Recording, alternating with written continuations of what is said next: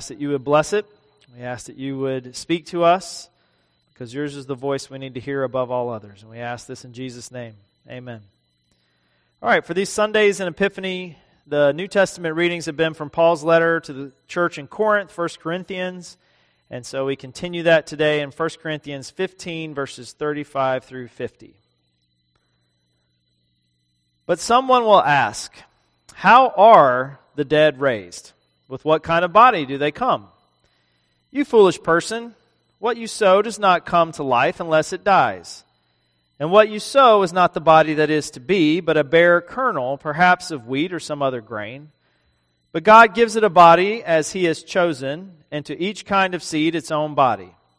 For not all flesh is the same, but there is one kind for humans, another for animals, another for birds, and another for fish. There are heavenly bodies and earthly bodies. But the glory of the heavenly is of one kind, and the glory of the earthly is of another. There is one glory of the sun, and another glory of the moon, and another glory of the stars, for star differs from star in glory. So it is with the resurrection of the dead. What is sown is perishable what is raised is imperishable. It is sown in dishonor. It is raised in glory. It is sown in weakness. It is raised in power.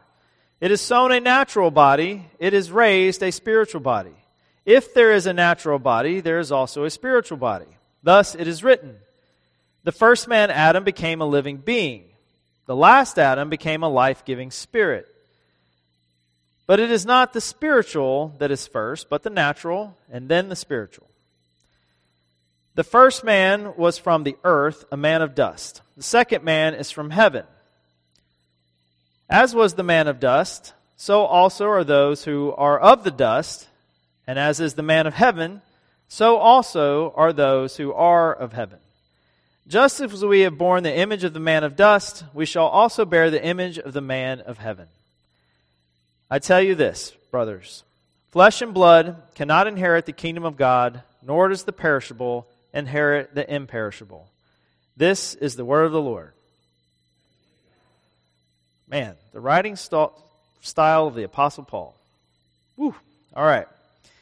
The gospel lesson in our sermon text today is from Luke's Gospel, chapter 6, verses 27 through 38.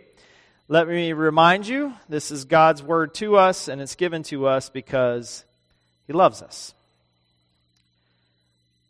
But I say to you who hear, love your enemies, do good to those who hate you, bless those who curse you, pray for those who abuse you. To one who strikes you on the cheek, offer the other also. And from one who takes away your cloak, do not withhold your tunic either. Give to everyone who begs from you, and from one who takes away your goods, do not demand them back. And as you wish that others would do to you, do so to them. If you love those who love you, what benefit is that to you? For even sinners love those who love them. And if you do good to those who do good to you, what benefit is that to you? For even sinners do the same. And if you lend to those from whom you expect to receive, what credit is that to you? Even sinners lend to sinners to get back the same amount. But love your enemies and do good and lend, expecting nothing in return. And your reward will be great. You will be sons of the Most High, for He is kind to the ungrateful and the evil. Be merciful, even as your Father is merciful. Judge not, and you will not be judged. Condemn not, and you will not be condemned. Forgive, and you will be forgiven. Give, and it will be given to you. Good measure, pressed down, shaken together, running over, will be put into your lap.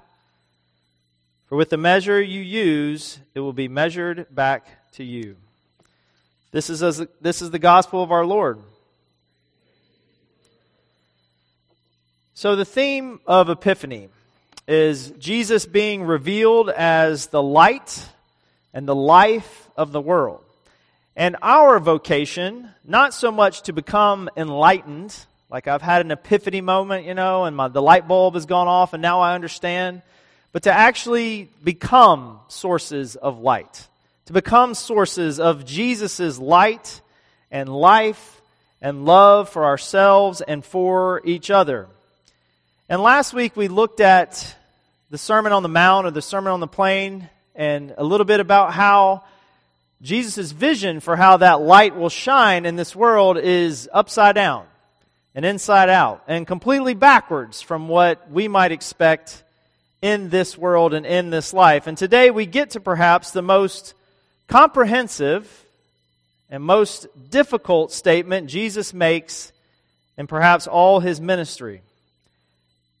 The statement that summarizes just how radical the kingdom of Jesus truly is when he says, Love your enemies. There are many examples throughout history of people who have wrestled with how to love one's enemies at great cost to themselves. I think perhaps in our nation's history, none has exemplified this more than Dr. Martin Luther King.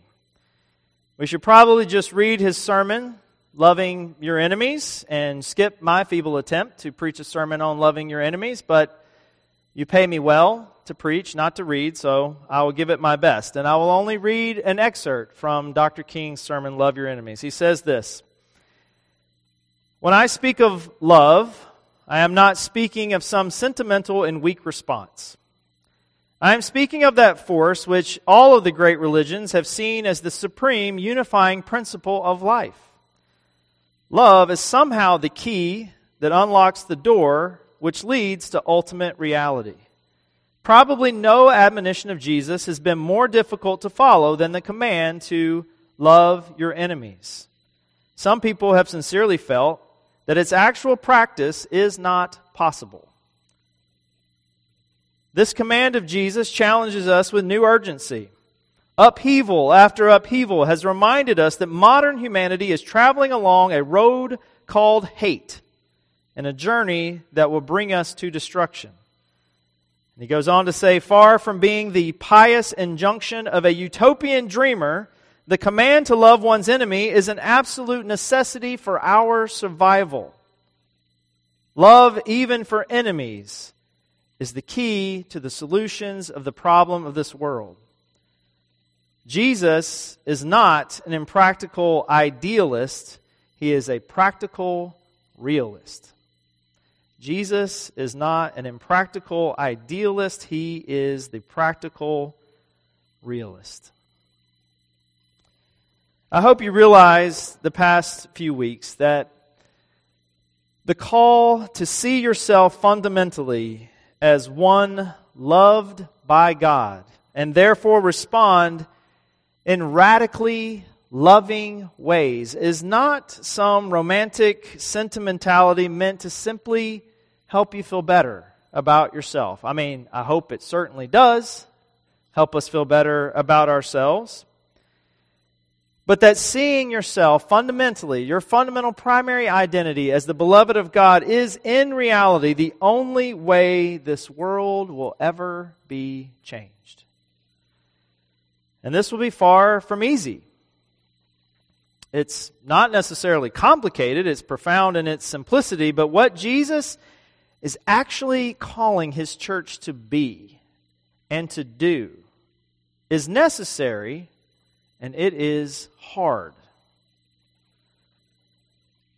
So, as we think about this today, loving our enemies, let me begin with just maybe trying to even say who is our enemy? Who is our enemy?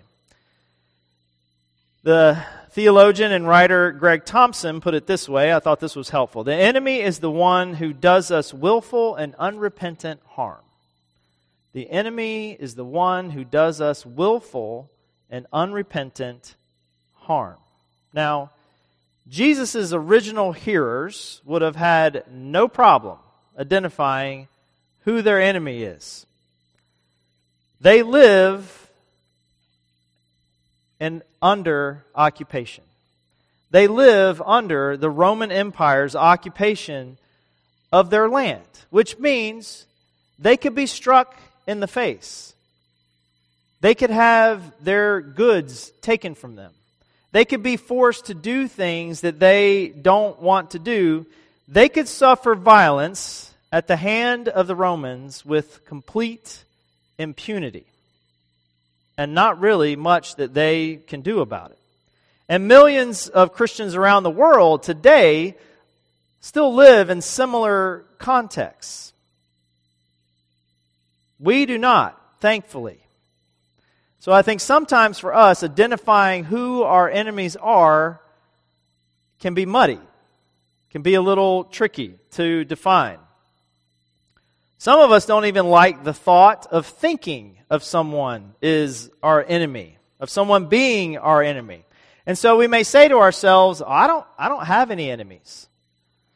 There are no enemies. I, I have no enemy, actually. And some of us would say, everyone is our enemy. Everywhere we look around, we see our enemies. If you know anything about Enneagram and personality um, classification, Enneagram 8s, see everybody as their enemy, perhaps, and looking around, and everyone is a threat. And this has been especially true the last six plus years as our tribal loyalties have caused us to communally fear outsiders and anyone who opposes us politically or culturally. They are my enemy. Well, it's neither true that no one is your enemy. It's also not true that everyone is your enemy. Both mistake the real enemies that we actually do have. And both miss Jesus' insult embedded within what he's saying as he elaborates on his sermon. When Jesus says, What good is it you, for you to love those who love you back? Or what good is it for you to be good to those who can be good back to you? Or what good is it for you to be generous to those who can pay you back? Because even sinners do all these things for other sinners. You do realize who he's talking about, right? Us. Them. His original hearers. He meant them as well.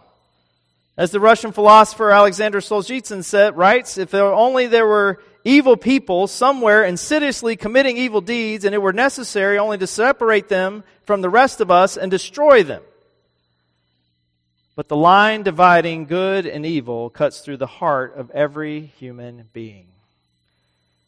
So remember that when God, when Jesus says that God has been kind to the ungrateful and the evil, when he says to be merciful, even as your Father is merciful, and that kindness and mercy has been extended to the ungrateful and the evil. That includes us too. So, if that's how we want to be treated, to be recipients of God's kindness and God's mercy, then we should treat others the same. Now, this does not exonerate our enemies from their willful and unrepentant harm that they have done to our bodies our minds, our souls, our work. But it does situate who they are as our enemies in a larger story. And this does not mean you are to, and this does not mean, sorry, and this, is, this does mean you are to recognize them as your enemies. Jesus does not shy away from this. It's not some sort of hyper spirituality or piety for you to say you don't have any enemies. But, but because even your enemies bear the image of the divine, same as you do, it does mean that Jesus is calling us to refuse to respond to their evil with our vengeance. You either see God's divine image in everyone or you don't see it at all. You don't get to pick and choose. So Jesus says if you are slapped, don't slap back. If you are robbed, don't steal back. Actively resist the temptation to respond to violence and theft with more violence and theft. Now, to many, this sounds like to love our enemies is to let them win. It is seen as a radical passivity and acquiescence to their harm. That abused children or abused spouses or abused neighbors to just sit and take it as some sort of witness to the gospel of Jesus. No, that is not what that means. It does not mean that you have to continue in abuse or abusive relationships, but it does mean that we are called as Christians not to respond in kind, but answering the strength of our enemies with a different kind of strength, responding to a slap with nonviolence, responding to greed with generosity, res- responding to an imposition of our will with an intercession of prayer, responding to exclusion with embrace. This is not resignation. It's not retaliation. It is a redemptive response. Now, what will happen when we love our enemies in redemptive ways? Well, as Dr. King knew, and his contemporaries of the civil rights movement knew, when you love your enemies, it does not mean that they will automatically stop slapping you. It does not mean that they will return your things to you. It doesn't always mean that they will pay you back in kind. It doesn't always mean that they're going to hug you in the street. But what it will always do, Jesus promises us in this passage, it will always conform you to the image of Christ. It will conform you to the image to be sons and daughters of the Most High. When you love your enemies, what it will always do is witness to God's love for sinners. This is evangelism. This is the apologetic for our faith. This is to witness that our King and Savior, to our King and Savior who prayed for those who nailed him to a cross. This is to witness that Jesus' cross dispels any myth that there is such a thing as redemptive violence. This is to witness to Jesus' command to love one's enemies, not just because it's right, not just because it's moral, not just because it's the only practical solution to our problems, as I think Dr. King rightly points out in his sermon, but because this is who God is. God loves his enemies. And if we are sons and daughters of God, then we too are called to practice nonviolent love against our enemies. We as the church in the United States have not been stellar on this point. How do we love our enemies? But I think it is as important as ever that we choose as a church not to respond to our enemies by withdrawing, fortifying ourselves against them, and just hoping that one day we'll look out the window and they'll be gone. They will have drifted away. Also, not to accommodate our enemies by ignoring what we confess and believe and just by simply imitating them. Nor is it to dominate them by judging ourselves to be the only owners of all that is true and good and right and judging them to be only wrong. But it is more important than ever, perhaps, to love them, to choose to love them. As Dr. King says, and I will close with this I am certain that Jesus understood the difficulty inherent in the act of loving one's enemy. He never joined the ranks of those who talk glibly about the easiness of the moral life. He realized that every genuine expression of love grows out of a consistent and total surrender to God. So when Jesus said, Love your enemy, he was not unmindful of its stringent qualities, yet he meant every word of it. Our responsibility as Christians is to discover the meaning of this command and seek passionately to live it out in our daily lives. I pray by God's Spirit that He would help all of us to do this very thing. In the name of the Father, Son, and Holy Spirit, amen.